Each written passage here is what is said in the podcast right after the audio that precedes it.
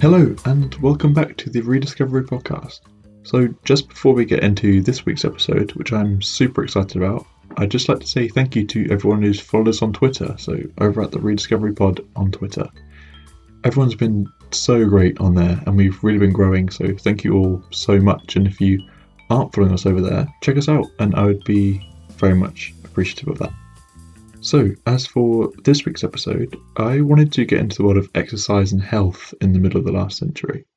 I was inspired to make this episode in part by an article I read by Neil Howe over on Forbes, which kind of centered all around the way that men and the idea of masculinity has changed over the past 60 or 70 years. It was a super good read, um, so I'll leave a link to it in the description of this episode. So if you're watching on YouTube, it'll just be down there, or if you're on Spotify, then you can find it next to the play button, wherever that will be. Okay, so let's get started. So, all over the news in the last decade, but especially in the last five or so years, the media has been really portraying the image that people in the present are far less healthy than the generations before them. And I thought, is this true? Well, there are a number of studies that indicate that this is indeed the case, pointing to an increased rate of obesity, especially among children, and a 2017 study showing that poor diet was now a bigger killer than smoking worldwide. From what I've seen, there seems to be one consistent theme as to why people nowadays are more likely to suffer from cardiovascular diseases, obesity, and other fitness related illnesses compared to 50 or 60 years ago. And that's just people move less. The rise of automation has had an incredibly damaging effect on people's health, especially in Europe, North America, and the Far East. The prevalence of automatic machines has slowly but steadily pervaded our lives, gradually over the last half century. Actually, as I was doing my research for this episode, I tried to pay attention to things in my house that I can't take for granted um, that take mobility out of my day. So things like the TV, my computer that I'm recording this on, and even the small stuff like the kettle and the toaster. We're constantly surrounded by things that either encourage us to be stationary or things that speed up tasks so we can get back to doing stationary things. This compared with in the 50s it being commonplace for children their parents usually mothers to walk places like to school instead of the car school run that's common today.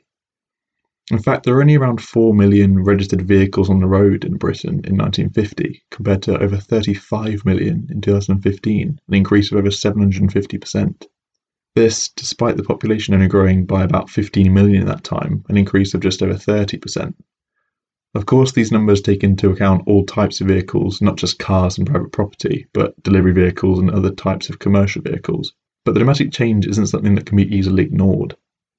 In fact, it's something that took me aback. I've actually had to try not to focus on all the things that are almost controlling my life and my day to day. It appears that life inside the home in the 50s was a lot more active and strenuous, especially for women, according to a number of studies. The mothers and grandmothers of today's generation burn in excess of well over a thousand calories a day through their domesticated lifestyle, according to a study by the women's magazine Prima. According to that same study, women today get through only about 550 calories, even though up to 70% think they're healthier than their 1950s counterparts. Average daily calorie consumption for women in the UK is around 2,200 today, opposed to 1,800 back then, this could be down to eating more junk food, as a study suggested, as more meals tended to be home cooked in the post war period. As for fitness and training in this time, it looked a lot different than the high tech gyms of today. One aspect of training that isn't as common today but was huge in the 40s and 50s was the idea of full body training. Today, it's common practice for fitness enthusiasts to train one set of muscles per workout, be that back or arms or core or whatever else. In the 50s, though, it was most common for fitness gurus to practice full body workouts, where the individual would work out the whole body in any given training session. Similar to that, in the late 1950s and early 1960s, saw the explosion of the popularity of protein shakes. Before, it was common practice for bodybuilders to eat whole foods to supplement their training, focusing on eggs, meat, and dairy. But around this time, the specialization of food and training became more and more popular. For women, exercise in the 50s mostly consisted of calisthenics, with shows like The Jack LaLanne Show, which was the first televised women's exercise program coming on TV in 1953, encouraging women to use their body weight and things around their home to exercise. Another popular form of exercise was cycling, with the first women's cycling clubs being established in the 1920s, such as the Rosslyn Ladies Cycling Club, with more and more women getting into it through the next three decades. One thing I did find a little worrying was the lack of information on men's health from the same period. Just searching Women's Health 1950s will bring you hundreds of accessible articles and studies, especially from tabloid sites. But try the same search for men and there's very little. I wonder why this was, but when I really thought about the wording of the articles, a lot of it seemed to be really negative. Headlines like Amazing Weight Loss Tricks from the 1950s and Why We're Fatter Than the 1950s, all aimed at today's women, were really disheartening. I think that this is possibly one of the reasons why I'm doing this episode, and this series in general, to try and uncover a real look into the health and life of the mid 20th century, and not trying to get wound up in all the fluff. Just one final thing on fitness. I think the why behind people wanting to get into shape has changed a lot too since the 50s. In the prep work I did for this episode, I looked around a lot to try and find people's reasons to get into shape. And that's become something that people tend to think about a lot these days. And everywhere, all you see is getting the best shape of your life and I think that says a lot. Your life. It's rare to find a personal trainer who's helping people get in shape with their family or their friends. It's always getting the best shape of your life. Obviously, it's impossible to quantify how much people care about their image, and let alone compare it across generations, but something tells me if you ask people 60 or 70 years ago why they wanted to be fit and healthy, you might get answers that they might want to provide for their children and other more non centered answers. After all, they probably needed to be in better shape, as there weren't many machines that could help them look after their kids and their family. The way people eat in the West has changed a lot too.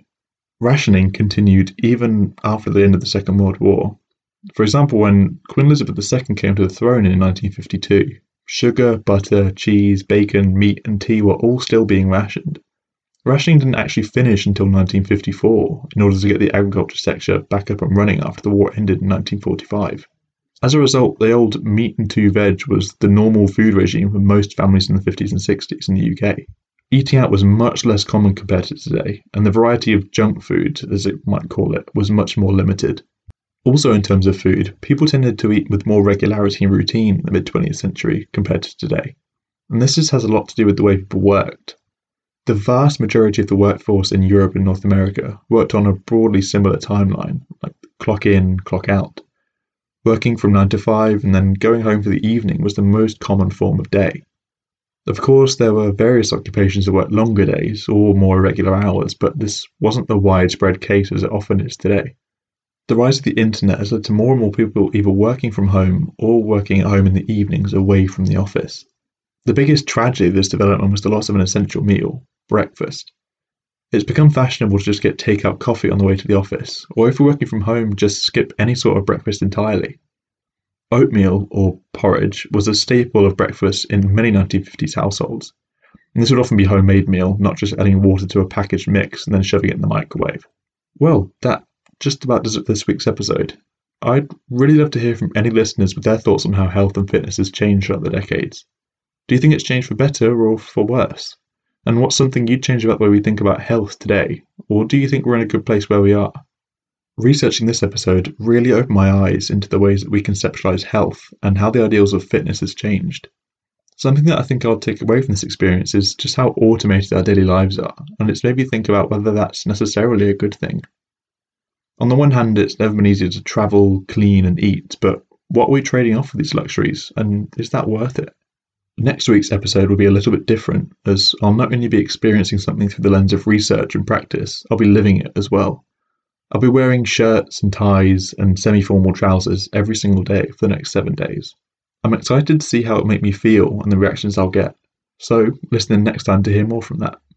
In the meantime, don't forget to follow us on Twitter at rediscovery underscore pod, Spotify, Apple Podcasts, and wherever else you like to listen from.